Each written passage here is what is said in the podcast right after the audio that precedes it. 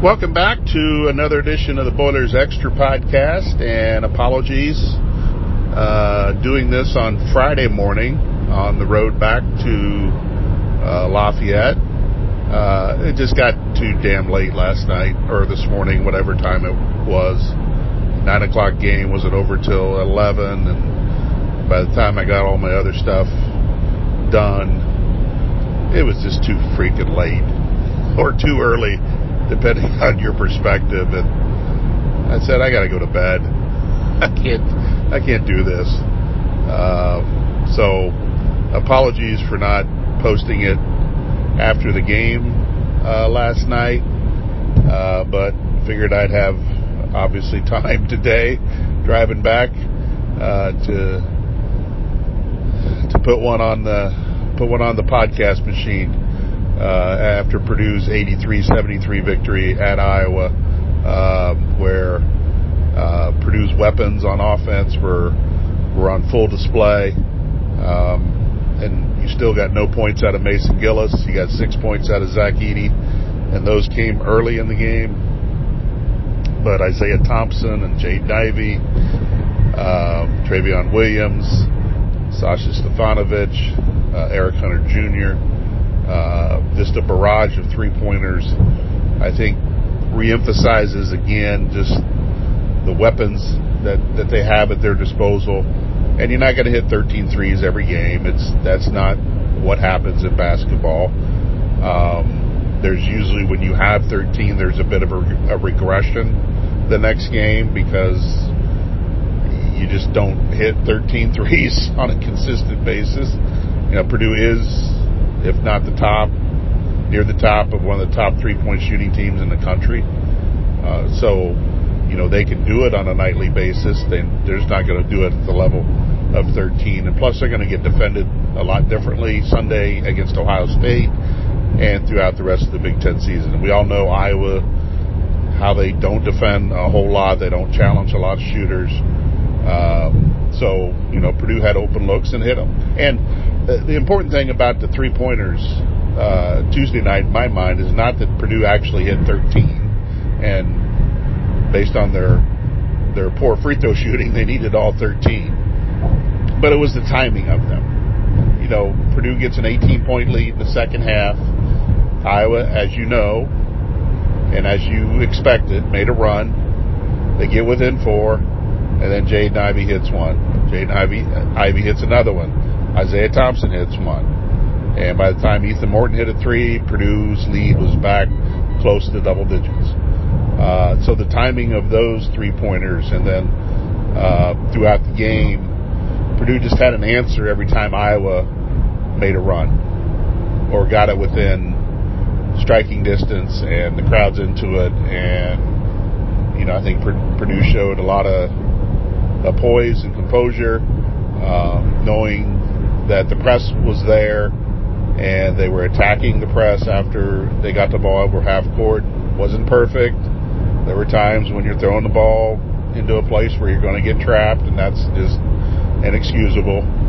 Uh, but the timing of the three pointers, and it just wasn't one guy.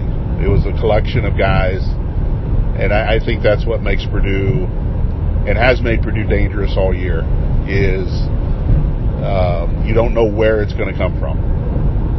Yeah, you have an idea. You have a Jaden Ivey. You have a Sasha. But when Isaiah Thompson hits three pointers and scores a career high 18 points, it just opens up the offense that much better. Now there's another guy you got to defend.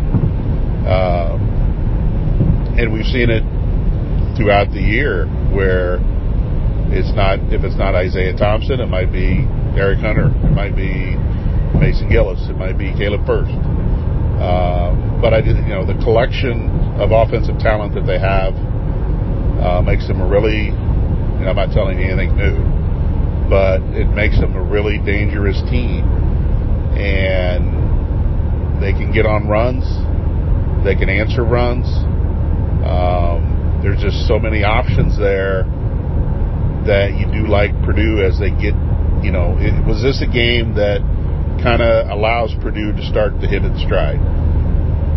Uh, because you know when you when you look back on the, the um, know, some of the previous games where you know they only scored 65 in Indiana, um, and they you know still had a good chance to win that game.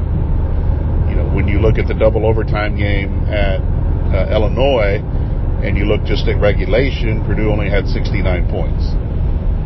Um, and it seems like since probably middle December, early December, with a few exceptions here and there, that um, Purdue never had that that barrage of players all doing it at the same time. And I think early in the year they did when they played North Carolina and played Villanova, uh, Florida State. But then Big Ten season started. It, it went away, which is expected. You're defended differently, but I did. I never felt like they they they they they got it back uh, until maybe Sunday, even without Jaden Ivey on the floor. Um, but then obviously uh, Thursday night, you know, it returned with a vengeance. Um, so when those things are happening for this team, I, I think they're pretty damn close to being. I mean, you're gonna. It's it's to be really hard to beat them when they're doing that. Uh, and again, that's not to happen every night. Uh, so, but we're getting to the point in the season where those, you know, Purdue needs to kind of start hitting its stride. 20 games in now. Um, if, if they if they're going to win the Big Ten, they got to have more nights like Thursday than not have nights like Thursday. Uh, so again, you know, is this you know is this a veteran team that is going to kick it in gear now as we get through the last? We're getting ready to approach the last month of the regular season. You know, they've got some. They've still got some difficult stretches coming up. You know, I, I think you know they've they they, re, they rescheduled the Michigan game and they moved the Illinois game. So, you know, Purdue's got a stretch coming up. I mean, it really. I mean, it starts Sunday, really. Ohio State. Then they go to Minnesota. And then you get Michigan. You get Illinois. You got to go back to Michigan. Then you're playing Maryland. Um, so, you know, they're they're going to have to do it against. Mean, you, you can play you play all these teams regardless, but now it's it's compacted a little bit that you're playing. Uh, that you're playing Michigan twice within a week. Um, two sheriffs on the road, man. Surprised one of them didn't want to get me. But you're playing Michigan twice within a week, um, which would would not have happened before. You know, and Michigan's playing better right now. I mean, that's just that's that's a true fact. So we'll see how Purdue handles that stretch, but you know, from last night, you know, Purdue got off to a good start again. They, you know, Sasha Stefanovic hit threes early, kind of set the tone. Everybody else kind of fell in line. Uh, Mason Gillis got some early foul trouble, but good minutes from Caleb Furst, and even Ethan Morton played to four as Purdue was trying to corral uh, Kris Murray, not Keegan, but Kris, who had 12 of Iowa's 20 points to start the second half and, you know, brought the Hawkeyes back into the game. Uh, but, you know, I think, I think Purdue's weapons woke up Thursday and now in what form does that continue as you go through the rest of the season? Because you're not, you're not going to go 13 and 22 every night from three point range. Um, but the most interesting numbers of the game were Purdue shot 61% from the field overall. They only took 49 shots. They hit 30 of them. Then they were 13 to 22 from three, but they were 10 to 22 from the line. so they made more three pointers than free throws uh, and they took the same number of attempts. And there's really nothing you can do about free throws. You can tell them to go work on them and practice them, and and they will. And Purdue's not been good the last two games on the road when it comes to free throw shooting. They missed 10 at Indiana. You missed 12 at Iowa. You know, instead of uh, 15 point lead in the first half, you know, Purdue missed seven in the first half Thursday. Instead of a 15 point lead, you know, if you had five of those, you got a 20 point lead. And I, I think what Purdue has learned, or what they should have learned, is, you know, when they get off to these good starts, you've got to take advantage of every opportunity in that first half to build a lead, keep a lead, maintain a lead. Because when the run comes in the second half, and it does, you build up enough of a cushion that you can withstand it. And Purdue had built up just enough of a cushion last night to withstand what Iowa did to start the second half. But you you still got to you close out games with free throws. Uh, you know, the, hitting free throws is a difference between having a nine point lead, an eleven point lead, or a ten point lead. Um, but you know, it's it's not like you there's a strategy for hitting free throws. You go up to the line, and Purdue has good free throw shooters, and they're just not. You know, when they've been on the road the last two games, they just haven't hit free throws, and that's something that's going to have to get corrected. But again, the the playbook. You know, there's no there's no scheme or strategy for it. They just have to make them, and they know it, and it's not a secret. And you know, Jaden Ivey said he'd be back in the lab on Friday shooting 100 free throws. He was two of seven. So, you know, they have good. I mean, they just as I said, they have good free throw shooters. I mean, Zach Edey was in the game last year because he was a good free throw shooter. You know, it's it it, it has dropped off this year. Trevion Williams has always struggled from the line. I mean, we know that. But Jaden Ivey's a guy that doesn't normally struggle from the line. And he's two of seven. Eric Hunter is a guy that pretty reliable at the line. He misses two at the end last night. Um, so, but you know, for all that, Isaiah Thompson hit hit a couple, you know, free throws during during uh, during the second half run, and so it's there. You know, you, you all know it's there, and you just you just got to stick with it.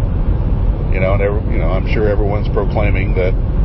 By God, if they don't hit their free throws, they're not going to win anything. Well, you know, you might be right, but you know, Purdue was able to overcome the free throw shooting by going 30 of 49 from the field and 13 of 22 from three.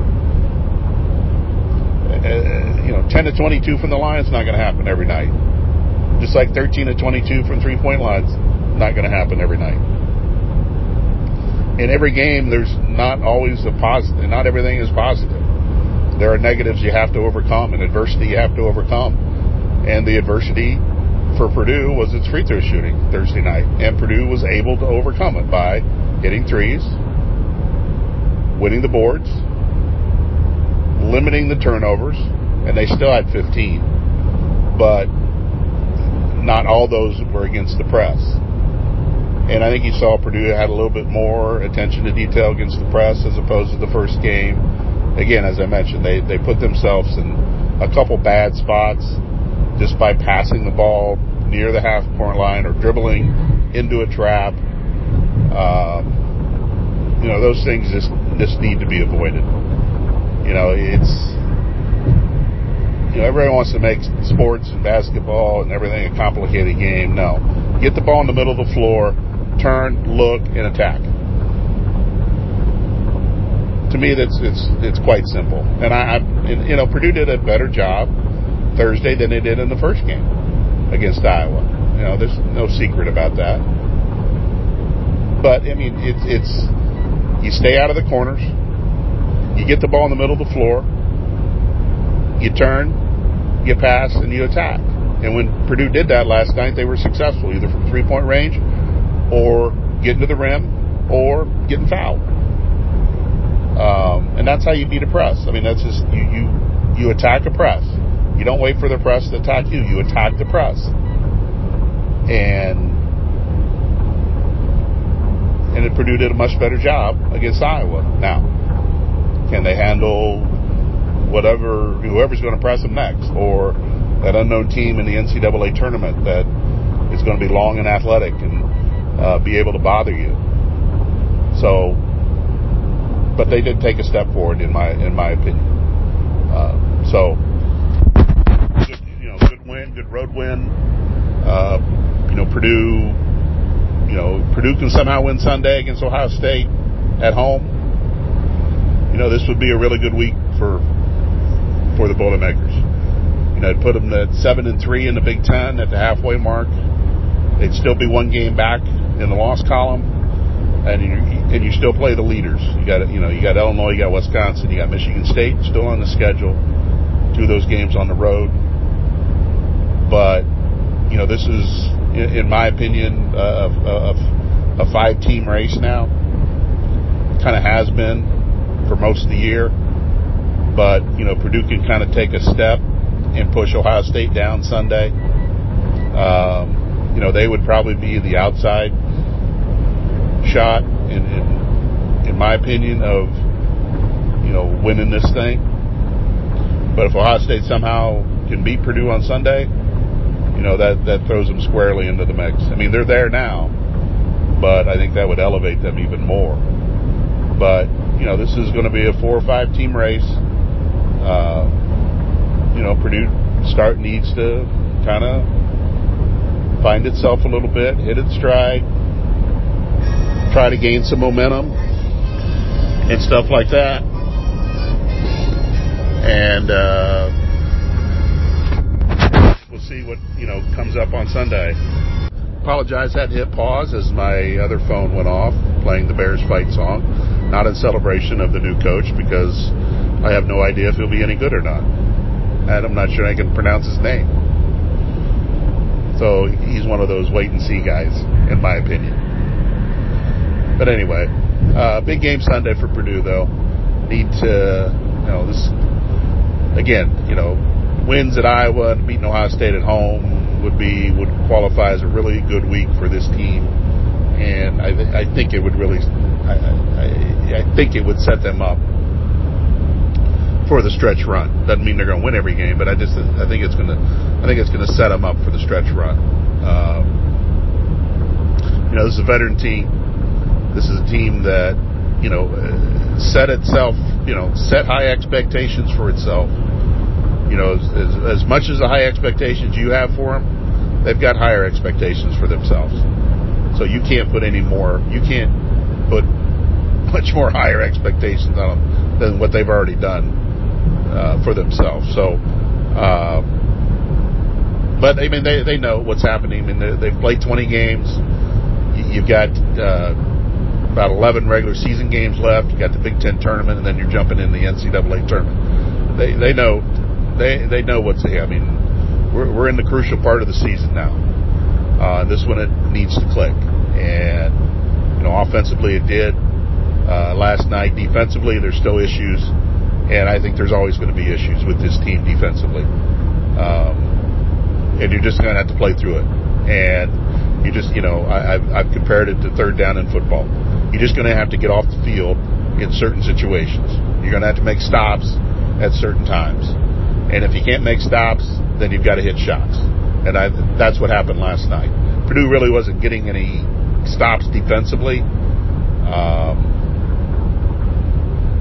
so they went to the other end and hit shots. And that's how they countered. And, you know, again, they're going to, you know, Iowa's a good offensive team, so you're going to give up points to them.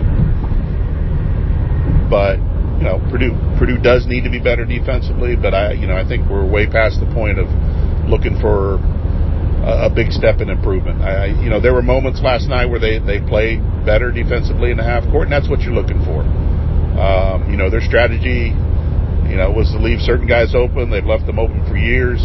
Connor McCaffery, I don't know if he's ever hit a three pointer against Purdue in his career, and, and he's open. And he probably goes to his dad and says, but dad, I was open. And his dad says, well, you know, there's a reason why you're open. And, you know, part of it, the crowd like urges him to shoot when he shouldn't be shooting. you know, in the way you know, kind of Purdue Purdue put its centers on him and played off, and they just sagged back in the lane and let him do his thing from from three point range, and I think he was over 3.